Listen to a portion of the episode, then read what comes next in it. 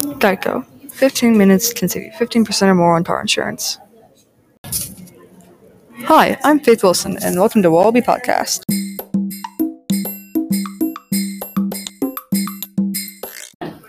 Today we're going to talk about Australian wildlife. But first, let's talk about what type of animals there are. Most of the world's marsupials live in Australia, and in case you didn't know, a marsupial is a type of mammal that has a pouch on the outside of their body. Some of the animals in this family include, but are not limited to, two kangaroos, koalas, Tasmanian devils, and this podcast's namesake, the wallaby. There are a ton of animals I can mention, but there is no time, so let's focus on the not so distinct Tasmanian tiger. This animal was thought to be extinct in 1936, when the last one died in captivity, but since then there have been lots of sightings. The Tasmanian tiger, or thylacine, was hunted to extinction when people thought they were dangerous. Believe it or not, the government paid those to who killed one. In fact, they need to change the name from thylacine to Tasmanian tiger just so people would hunt them. Now, enough about that. Let's go to an animal that was brought over in the 19th century. The camel.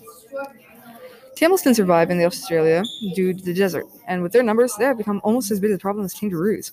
They drink up water needed by the people who live there and emit a greenhouse gas that induces climate change. But how did they get there in the first place? How did an animal specifically known to live in the Middle East end up in the land down under? The answer lies in the 19th century when British settlers came to Australia. The indigenous people had adopted had adapted to live in that environment, but not the settlers. They needed a way to come. They needed an easier way to get around. Enter the camel.